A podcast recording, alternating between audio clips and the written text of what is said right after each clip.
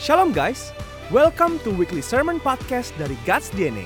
Sesaat lagi kamu akan mendengarkan firman Tuhan. Semoga firman Tuhan yang kamu dengar dapat mengubahkan hati dan hidupmu sepenuhnya kepada Yesus Kristus. Selamat mendengarkan. Well, kita masih ada di bulan dengan tema connect.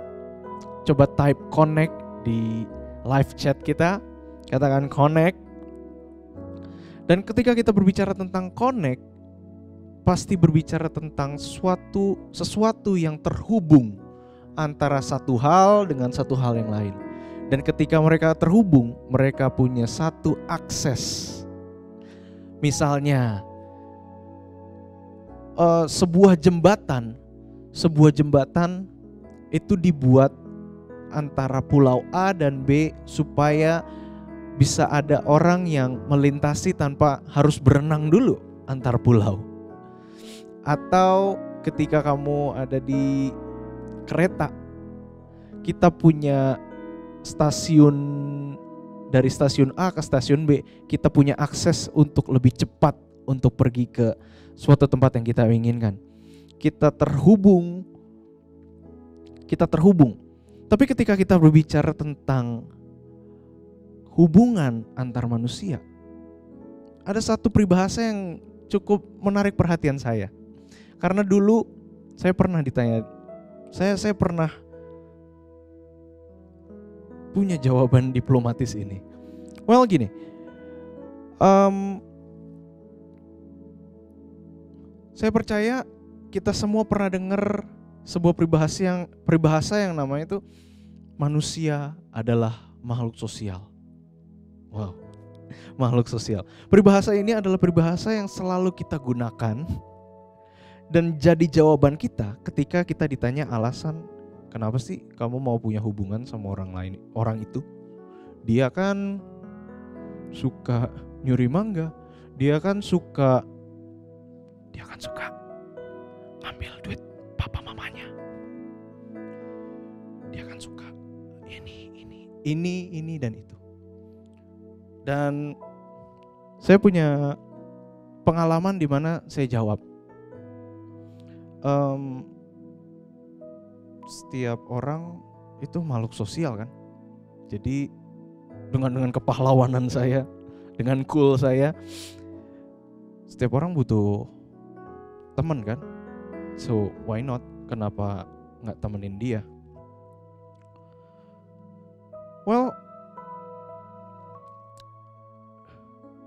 Saya percaya dari dari dari cerita barusan, saya percaya kalau misalnya ada hubungan timbal balik yang diharapkan dari manusia. Kamu dan temanmu saling membutuhkan. Entah kamu jadi teman ngobrol, teman tukar pikiran, teman makan, bahkan jadi teman sparring. Kalau misalnya saya saya orangnya sangat berolahraga dan saya punya satu teman sparring yang ya saya nggak perlu sebutin namanya. Dan ketika saya ketemu dia ini teman sparring gue nih. Orang yang punya posisi sama dengan saya, orang yang berkompetisi dengan saya supaya saya tahu saya harus lebih baik dari dia dan dia tahu dia harus lebih baik dari saya. Dan kita semakin melatih diri kita. Bahkan kalau misalnya kita berbicara tentang kebutuhan manusia, kebutuhan manusia, keberadaan orang lain di sekitar kita itu tuh sangat penting ternyata. Kamu bayangin, kalau misalnya kamu lagi tidur, lalu kamu bangun tiba-tiba nggak ada orang. Pernah nggak ngalamin kamu tuh nangis, kamu takut banget, takut Tuhan udah keburu datang yang kedua kalinya. Dan tiba-tiba kamu ketika kamu buka pintu, oh ada mami, oh ada papi, ternyata aku belum ketinggalan. Rasanya tuh seperti ada sesuatu yang menghubungkan kamu dengan orang lain sehingga terjadi hubungan itu. Well, at least itu pemahaman yang kita tahu tentang bagaimana harusnya kita tuh punya hubungan. Kenapa kita harus punya hubungan sama orang lain? Namun kamu pernah nggak kita bertanya, apa sih kata Alkitab mengenai pertemanan kita? Oke, hari ini kita akan nge-review sedikit tentang firman Tuhan. Kita akan nge-review sedikit. Mari buka Alkitab kita di Kejadian 2 ayat 18.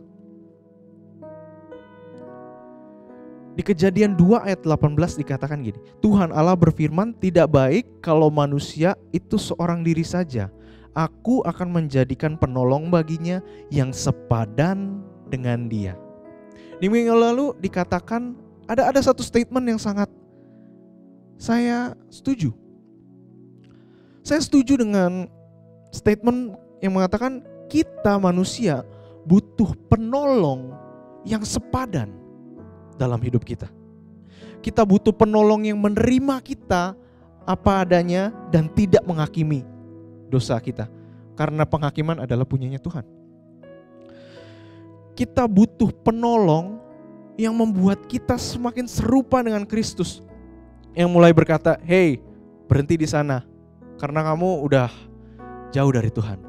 Ayo balik." Orang yang memperhatikan kita, orang yang care sama hidup kita, kita butuh penolong yang bahkan mendorong kita keluar dari comfort zone kita. Mendorong dari ya hidup kita segini-segini aja. Kalau misalnya kita disuruh, kalau misalnya saya disuruh tulis kuesioner, seberapa setuju kamu dengan statement barusan yang ada di atas? Saya akan pilih yang paling kanan, saya strongly agree. Karena saya adalah orang yang membutuhkan orang yang menerima saya.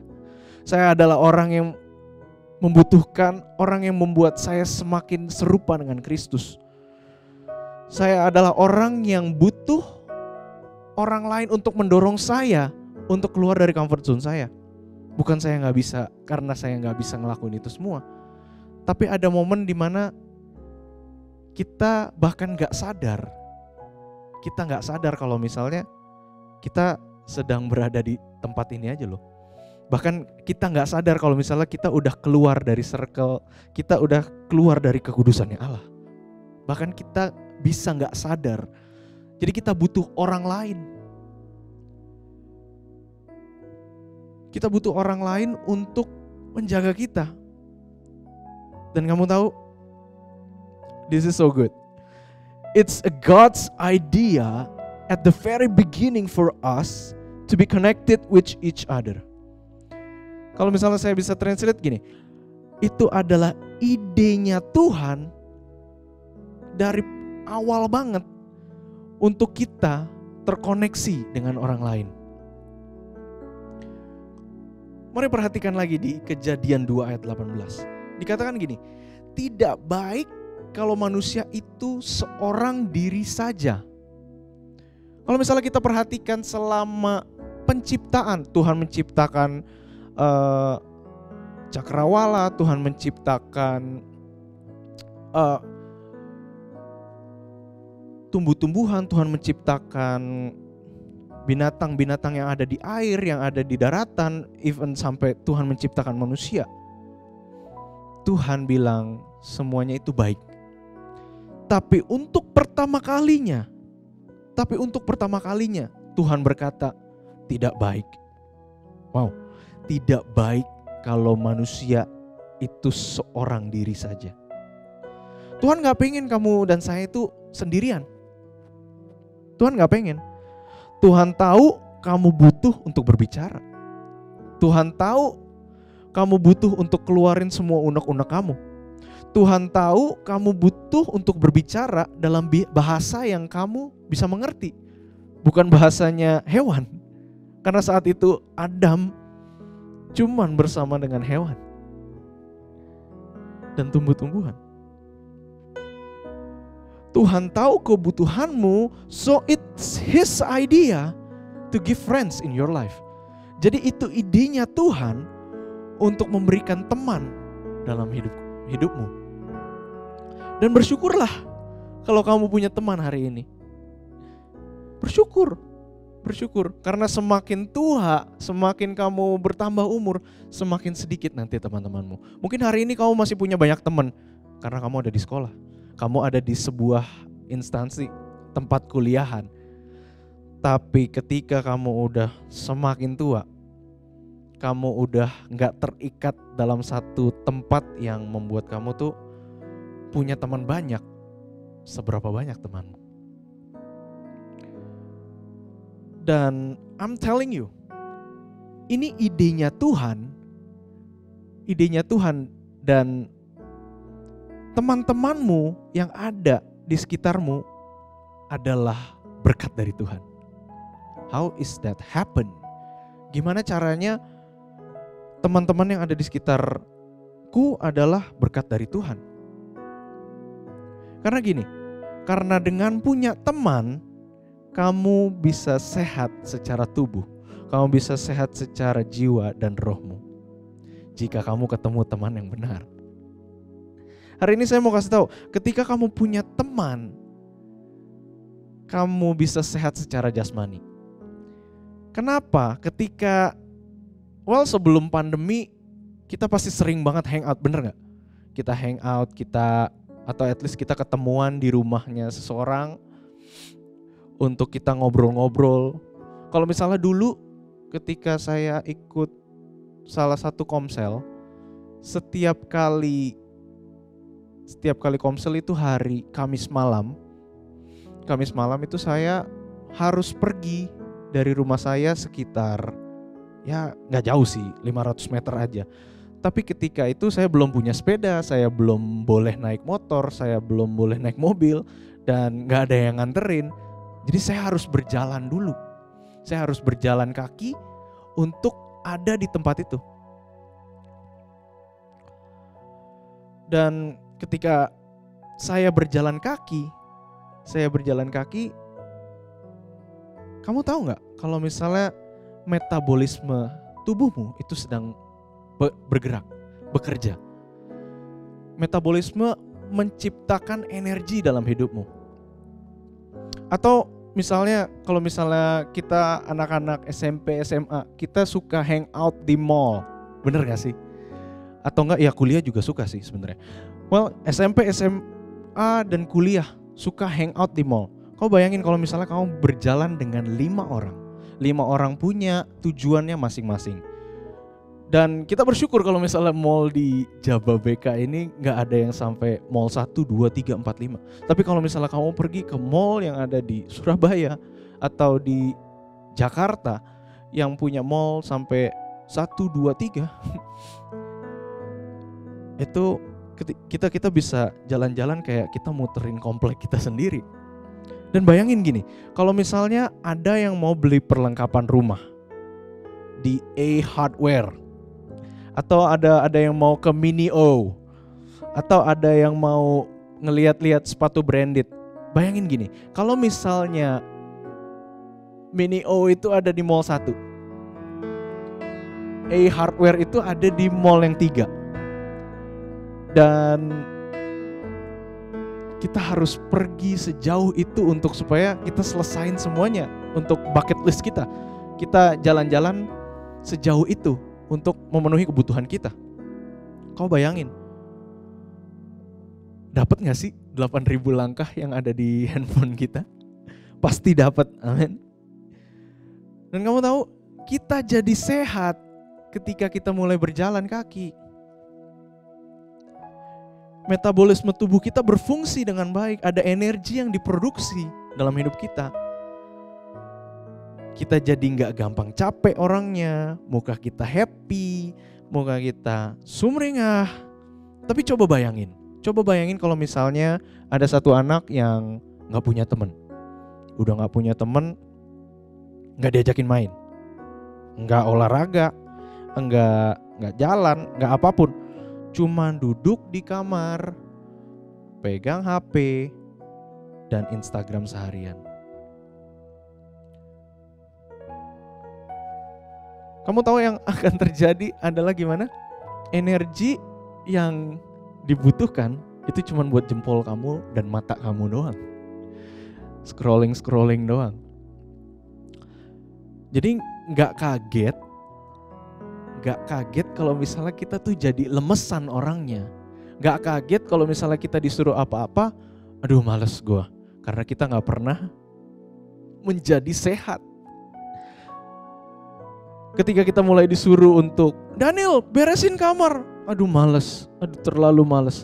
Mungkin karena kita kurang bergerak. Amin. So hari ini teman-teman yang ada di hidup kita itu bisa membuat kita semakin sehat. Kita teman-teman yang ada di dalam hidup kita tuh bisa membawa kita semakin sehat. Kita nggak cuman jalan-jalan bahkan kita bisa olahraga bareng supaya tubuh kita sehat teman-teman yang ada di sekitar kamu adalah orang-orang yang mampu untuk membuat kamu menjadi lebih sehat. Amin.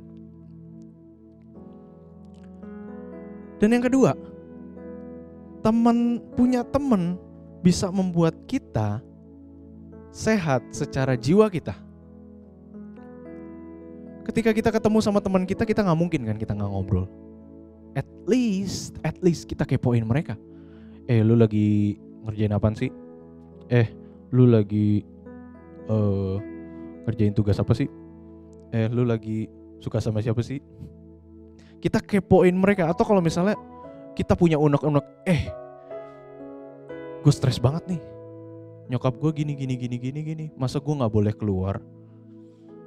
Masa gue nggak boleh main sih sama A? Padahal A itu kan orangnya baik banget. Dan kita keluarin semua unek-unek kita, kita keluarin masalah kita, kita keluarin semua pikiran negatif kita, segala keinsecurean kita, segala kekhawatiran kita, kita keluarin semua sama mereka. Dan ketika kita ngobrol, kita tuh lagi membuang dalam tanda kutip sampah dalam hidup kita. Dan gini, pas di cool kita juga ngobrol kan? Pas di cool kita ngomongin tentang hidup kita kan? Atau selama ini atau selama ini cuman sel group leadernya aja yang ngomong? Atau kamu selama ini cuma dengerin aja? Well, hari ini saya mau katakan kita rugi besar. Kita rugi besar kalau misalnya kita tidak berbicara. Karena itu bagus, itu bagus untuk jiwa kita, untuk berbicara. Apalagi kalau misalnya kita nggak ikut sel group. Yang kita kerjain untuk diri kita, diri kita, diri kita, dan diri kita. Pertanyaannya gini, kapan terakhir kali kamu bertukar pikiran sama orang? Kamu mendengar, kamu keluarin apa isi pikiranmu, kapan terakhir kali? Saya katakan kalau misalnya udah lama kamu bertukar pikiran, ini saatnya kamu untuk ikut sel group. Amin. Karena di sana akan ada akan ada tukar pikiran yang banyak dan saya sangat enjoy.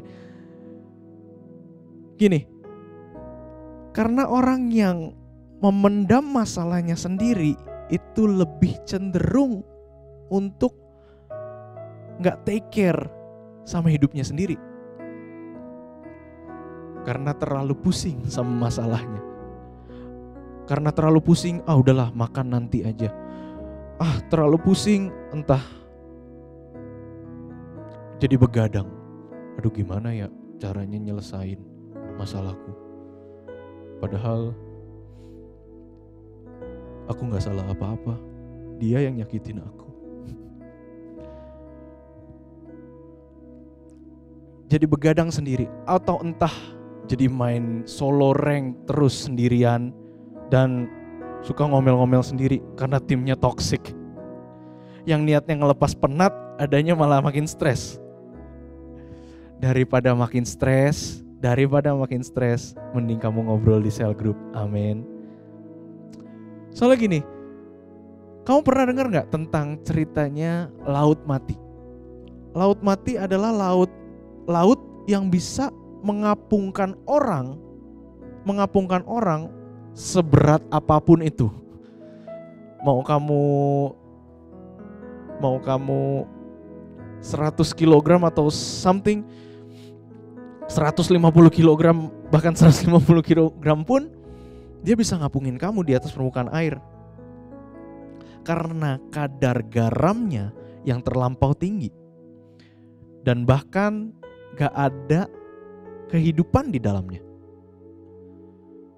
Dan gini, eh, saya pernah dengar cerita dari papa saya. Papa saya udah pernah ke Laut Mati itu, dan dia pernah cerita.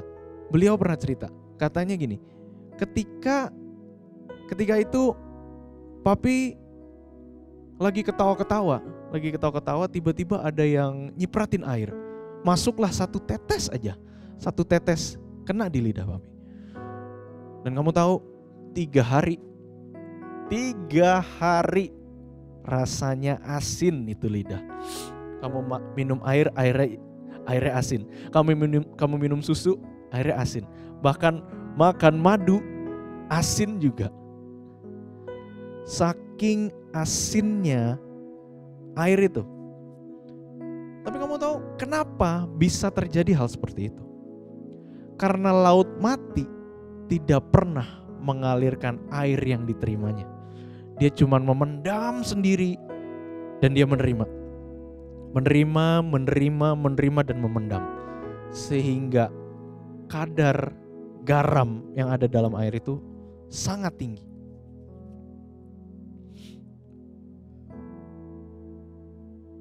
Mari sekarang kita analogikan misalnya laut itu adalah laut itu adalah isi pemikiran kita. Kita menerima banyak informasi, kita menerima banyak informasi dalam kepala kita. Entah itu yang positif, negatif, we don't know. Tapi gini, ketika kita punya masalah, ketika kita masalah mulai masuk ke dalam pikiran kita, ketika uh, ada pikiran-pikiran yang negatif yang masuk ke dalam hidup hidup kita, dan kita tidak mengeluarkan itu, gak kaget kalau misalnya pikiran kita salty, pikiran kita tuh asin. Orang-orang sampai bingung, kok lu ngomongnya gini sih? Pahit banget sih omongan lu. Maka gak kaget. Karena apa yang kita konsumsi, apa yang kita konsumsi itu masuk ke dalam pikiran kita.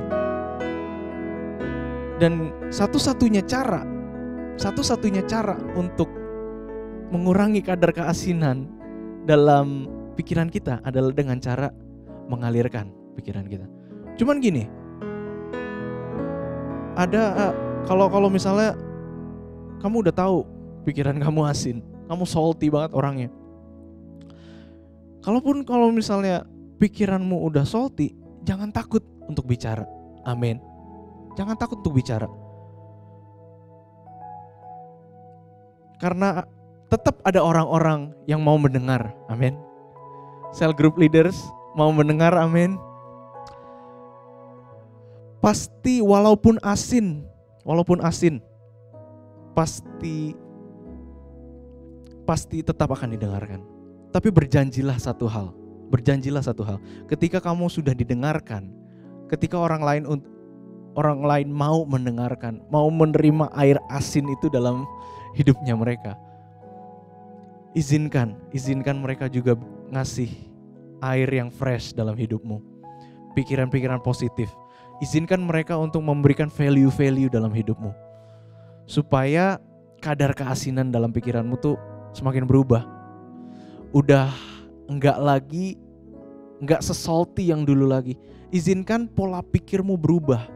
Izinkan oh, apa yang ada di pikiran orang lain itu masuk ke dalam pikiranmu dan bukan pikiranmu saja yang kamu anggap benar. Dan ketika kamu mulai melepaskan melepaskan pikiran-pikiranmu dan memasukkan pikiran-pikiran yang lebih fresh, uh, yang lebih value, kamu tahu mulai timbul kehidupan demi kehidupan dalam hidupmu. Amin. Mulai ada ide-ide yang baru. Mulai ada kreativitas dalam hidupmu.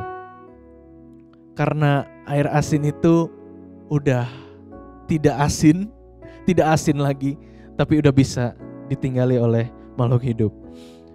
So, you need to open. You need to open. Kamu butuh terbuka. Kamu butuh untuk terbuka supaya orang lain bisa dalam tanda kutip membersihkan pikiranmu yang salty itu. Dan saya percaya orang-orang itu, penolong-penolong itu, penolong yang sepadan itu ada di sel group. Penolong-penolong yang sepadan itu ada di komunitasmu. Penolong-penolong sepadan itu adalah kakak rohanimu. So, bukan berarti bukan berarti kita kita udah salty, kita jadi nggak ngobrol sama mereka. Bukan berarti seperti itu. Tapi malah kita harus berbicara sama mereka supaya pikiran kita itu enggak lagi pikiran kita enggak lagi seasin yang dulu. Kita mengizi, mengeluarkan pikiran-pikiran negatif dan memasukkan value-value yang benar karena kita percaya kakak-kakak rohani kita, ketua sel grup kita nggak mungkin membuat kita semakin jauh daripada Tuhan. Amin. So, jangan takut untuk ngobrol. It's good for your health, your mental health. Amin. Dan yang ketiga, punya teman bisa membuat kamu sehat secara roh. Amin. Untuk kali ini hanya temanmu yang berada di dalam Tuhan sajalah yang bisa membuat kamu semakin sehat secara roh. Teman di dunia itu bisa memberikan kesehatan secara jasmani dan jiwa.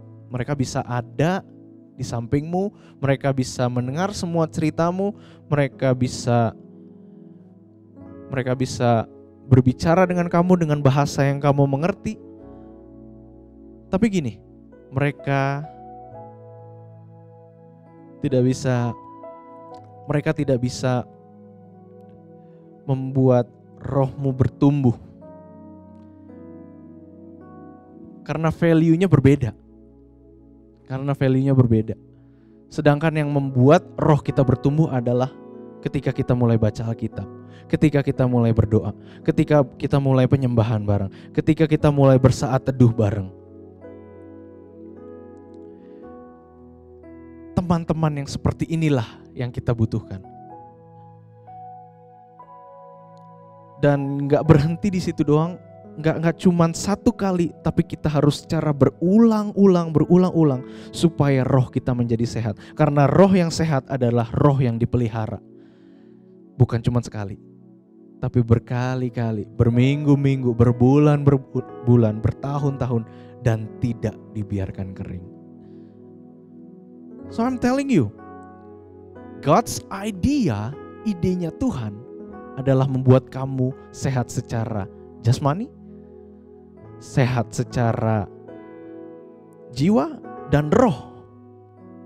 Dan sehari ini saya mau katakan, Tuhan kalau misalnya kasih berkat itu nggak pernah nanggung-nanggung. Amin. Tuhan tuh kalau misalnya kasih berkat tuh komplit. Tuhan nggak mau kasih berkat yang untuk kebutuhan jasmani dan jiwa kamu doang. No, no, no, no. Tuhan kalau ngasih berkat itu ngasih tubuh, jiwa, dan roh itu harus semuanya sehat. Makanya jangan komplain ke Tuhan kalau misalnya kita nggak diberkati secara material. Mungkin, mungkin berkat material itu cuma menyenangkan jasmani kita dan jiwa kita. Tapi malah menjauhkan roh kita daripada Tuhan. So jangan Jangan komplain sama Tuhan. Mungkin Tuhan kasih berkat lewat orang-orang yang ada di sekitar kamu. Mungkin kitanya aja yang gak sadar kalau selama ini kita tuh ternyata udah sungguh amat diberkati Tuhan. Amin.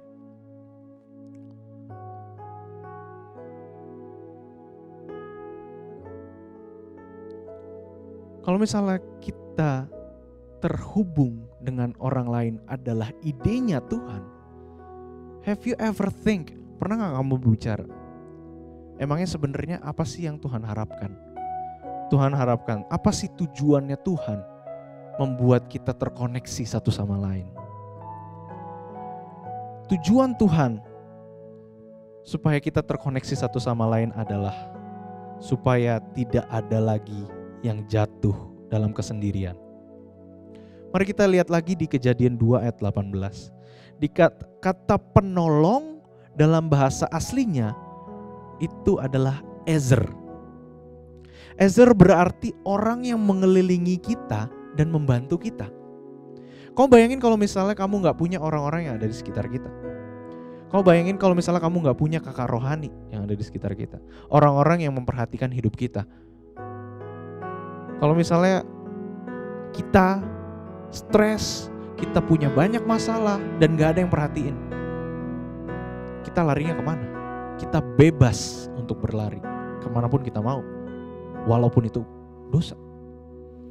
Kita dengan gampangnya kita bisa aja kita bisa beli rokok. Dan kita linting dan kita gunakan rokok itu. Kamu bisa mabuk-mabukan, kamu bisa tidak peduli dengan sekitarmu, kamu bisa tidak peduli dan udahlah, gue nggak mau peduli sama sekitar gue.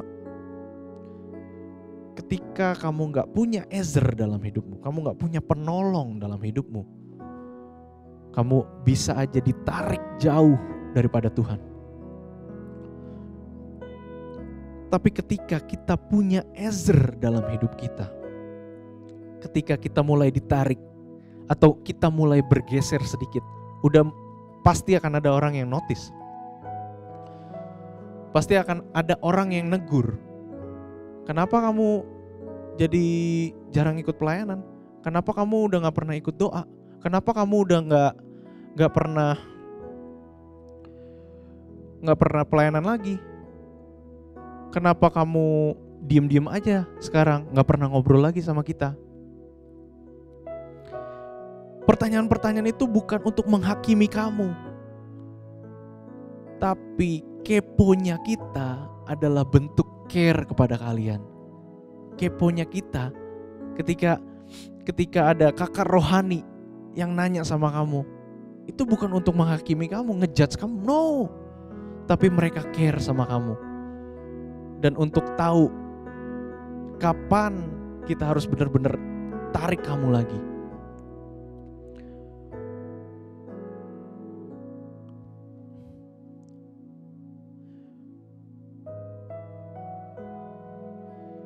Dan ketika dan bukan hanya prevent kamu dari kejatuhan kamu dan bukan bukan hanya kayak menarik kamu dari kejatuhan kamu, bahkan kalau kamu sudah jatuh pun, kamu terpleset pun ada orang-orang yang menopang. Ada orang-orang yang menahan kamu supaya kamu nggak jatuh. Karena firman Tuhan bilang kamu mungkin jatuh, tapi kamu tidak akan tergeletak. Kamu tidak akan tergeletak karena ada orang-orang yang ngejagain kamu. Amin. Kalaupun kamu jatuh, pasti orang-orang itu ezer-ezer dalam hidupmu nggak akan biarin kamu kayak hahaha jatuh. Makanya ikut sama kita. No no no no no no. No. Ezer-ezer itu pasti akan pegang tanganmu, dia akan rangkul kamu, ayo berdiri, ayo kita jalan lagi. Dan mereka akan ngomong gini, Daniel yang gue kenal gak kayak gini orangnya. Daniel yang gue kenal itu cinta Tuhan. Daniel orang yang gue kenal itu orangnya semangat bukan main. Kenapa jadi patah semangat seperti ini? Dan ketika mulai disemangatin, dia akan berdiri lagi dan bahkan lebih kuat dari sebelumnya. Makanya firman Tuhan di Pengkhotbah 4 ayat 10 dikatakan seperti ini. Pengkhotbah 4 ayat 10 Karena kalau mereka jatuh yang seorang mengangkat temannya. Tetap, tetapi why orang yang jatuh yang tidak mempunyai orang lain untuk mengangkatnya. Kalau misalnya kita punya circle, kita punya support system, mereka ezer-ezer ini yang akan mengangkat kita supaya kita nggak jatuh lagi. Karena kita adalah temannya. Tapi, tapi kalau misalnya kita nggak punya support system, kalau misalnya kita nggak punya support system, tidak akan ada orang yang ngangkat kita. Tidak akan. So you need to be connected. Kamu butuh untuk connected. Amin. Kamu butuh untuk connected. Dan yang kedua, idenya Tuhan. Apa tujuan Tuhan? Tujuan Tuhan. Tujuan Tuhan supaya kita semakin lama, semakin kuat berjalan menuju kepada Tuhan. Ketika kita berbicara tentang sebuah perjalanan hidup, perjalanan hidup itu nggak simple, nggak nggak cuman mulus-mulus aja, pasti ada up and down.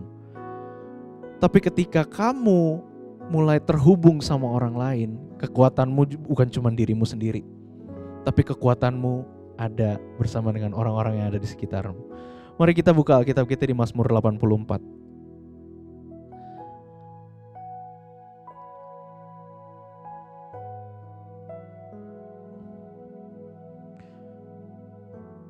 Mazmur 84 kita baca ayat 6 sampai 7. Apabila melintasi lembah baka, mereka membuatnya menjadi tempat yang bermata air. Bahkan hujan pada awal musim menyelubungi dengan berkat. Mereka berjalan makin kuat hendak menghadap Allah di Sion. Di sini dikatakan mereka, bukan dia mereka berjalan makin kuat hendak menghadap Allah di Sion. Ketika kita mulai berjalan bersama, melewati lembah baka sekalipun, mereka membuatnya seperti tempat yang bermata air. Ketika kita berjalan bersama, kekuatan kita lebih besar, amin. Kekuatan kita bukan kekuatan kita sendiri lagi, dan ketika kita menaruh orang-orang yang ada di sekitar kita yang mengandalkan Tuhan, kita pun akan mengandalkan Tuhan. Kita mulai ketika kita mulai berjalan bersama menghadapi masalah. Tapi masalah tidak akan menahan langkah kaki kita. Karena mereka berjalan makin lama makin kuat dan kian lama makin kuat. Dan kian lama makin kuat kalau ada yang mulai letih lesu karena ini adalah perjalanan hidup. Temennya langsung ditangkap, bro lu gak boleh nyerah sekarang. Kita masih ada perjalanan yang jauh. Dan kita tahu kita pasti menang karena kita adalah lebih dari, kita adalah lebih dari pemenang. Come on, ayo baca Alkitab lagi. Come on, ayo penyembahan lagi.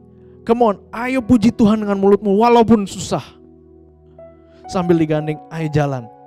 Sampai akhirnya kamu semakin lama semakin kuat, semakin gampang tidak menyerah, semakin tahan banting.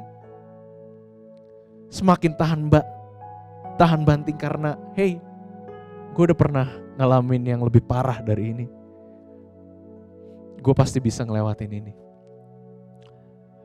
Semua ini karena kamu terkoneksi dan kamu tertanam di tempat yang benar.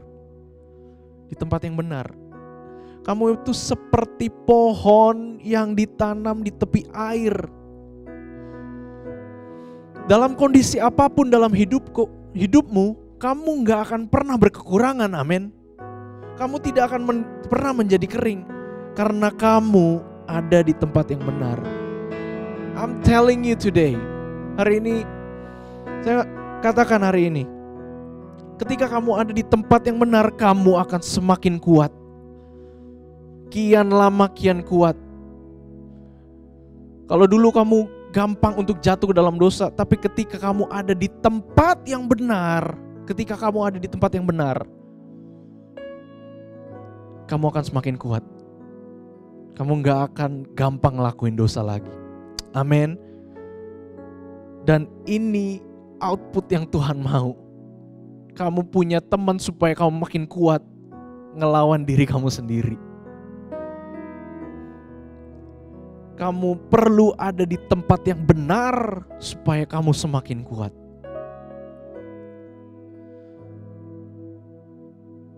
Dan yang ketiga, yang ketiga, yang ketiga, kenapa kita perlu connect sama orang-orang yang ada di sekitar kita? Karena bukan cuman kita yang butuh untuk connect, tapi orang-orang di sana yang butuh connect sama kamu. Mari kita buka Alkitab kita di kisah para rasul 2 ayat 44 sampai 47.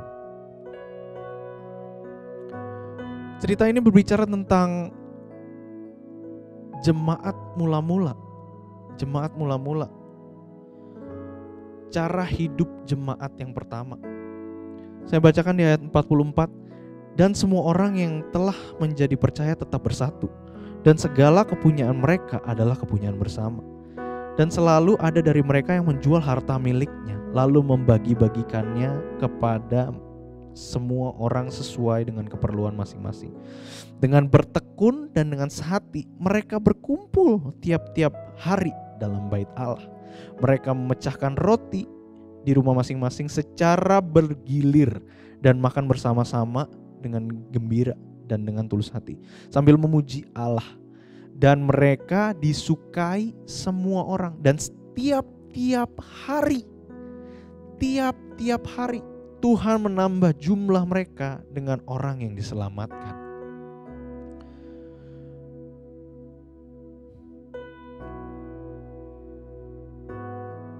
When you do care of people around you, ketika kamu peduli dengan orang-orang di sekitarmu, ketika kamu mulai memberikan hidupmu, kamu mau connect sama mereka, kamu mau bagi waktu sama mereka, ketika kamu bahkan memberikan uangmu supaya kamu bisa terhubung sama orang-orang yang ada di sekitarmu. Hey, you are inspiring them. You are inspiring them. Dan orang yang ada di sekitarmu akan mulai ikut peduli dengan sekitarnya. Semakin banyak orang yang peduli dengan sekitarnya, maka semakin banyak kasih Kristus yang untuk menjalar ke mana-mana. Dan ketika kasih Kristus masuk dalam hati mereka, semakin banyak orang yang diselamatkan, maka secara langsung kamu sedang melakukan amanat agung dalam hidupmu. Ketika kamu mau dimuridkan, suatu hari nanti akan ada banyak orang yang akan dimuridkan sama kamu juga. Ketika kamu memutuskan untuk, oke okay, gue harus tertanam dalam sel group, gue harus tertanam dalam komunitas. Suatu hari nanti akan ada orang-orang yang bakal nanya, kak gue mau ikut komunitas dong Kak gue mau ikut komunitas dong. Dan kamu adalah orang yang membawa mereka. Dan ini adalah agendanya Tuhan. Great Commission di Matius 28. Matius 28 ayat 19 sampai 20. Karena itu pergilah jadikanlah semua bangsa muridku dan baptislah mereka dalam nama Bapa dan Anak dan Roh Kudus dan ajarlah mereka melakukan segala sesuatu yang telah kuperintahkan kepadamu dan ketahuilah aku menyertai kamu senantiasa sampai kepada akhir zaman. Ketika kamu connect Tuhan butuh kamu untuk connect sama orang lain juga supaya tidak ada lagi orang yang jatuh dalam kesendiriannya supaya setiap orang yang udah jatuh bisa bangkit dan semakin berjalan semakin kuat kepada Tuhan. Sudah terlalu lama, sudah terlalu lama kita berdiam diri. Terlalu lama kita terlalu fokus sama hidup kita sendiri. Sampai kita lupa apa yang Tuhan mau dalam hidup kita. Lewat kita punya hubungan. So I'm telling you today, hari ini saya katakan, kalau misalnya hari ini kamu diajak untuk ikut cell group, Jangan tolak. Amin. Jangan tolak. Karena ada pekerjaan yang besar yang Tuhan mau pakai, yang Tuhan mau kasih ke kamu. Tuhan mau pakai hidupmu. Walaupun orang-orang lain bilang kayak, lu gak mungkin jadi apa-apa. Tuhan mau pakai hidupmu. Tuhan mau ubahkan hidupmu hari ini. Yang kamu perlu lakukan hanyalah open your heart and let God Let God do everything in your life. Izinkan Tuhan bekerja sebebas-bebasnya dalam hidupmu. Karena anak-anak muda akan dipakai Tuhan secara luar biasa. Amin. Tiga tujuan Tuhan. Tiga tujuan Tuhan. Yang pertama adalah supaya tidak ada orang yang jatuh dalam kesendiriannya lagi. Yang kedua, supaya setiap orang semakin lama berjalan semakin kuat. Dan yang ketiga, bukan cuman kamu doang yang terkoneksi, tapi orang-orang yang lain di sana terkoneksi juga dan mereka bisa ketemu sama Tuhan dan mereka diselamatkan. So hari ini ada pekerjaan Tuhan yang besar untuk hidupmu. Terima kasih telah mendengarkan Weekly Sermon Podcast dari God's DNA. Benih firman Tuhan yang ditanam tidak akan pernah sia-sia dalam kehidupanmu. Sampai bertemu di Weekly Sermon Podcast berikutnya. Tuhan Yesus memberkati.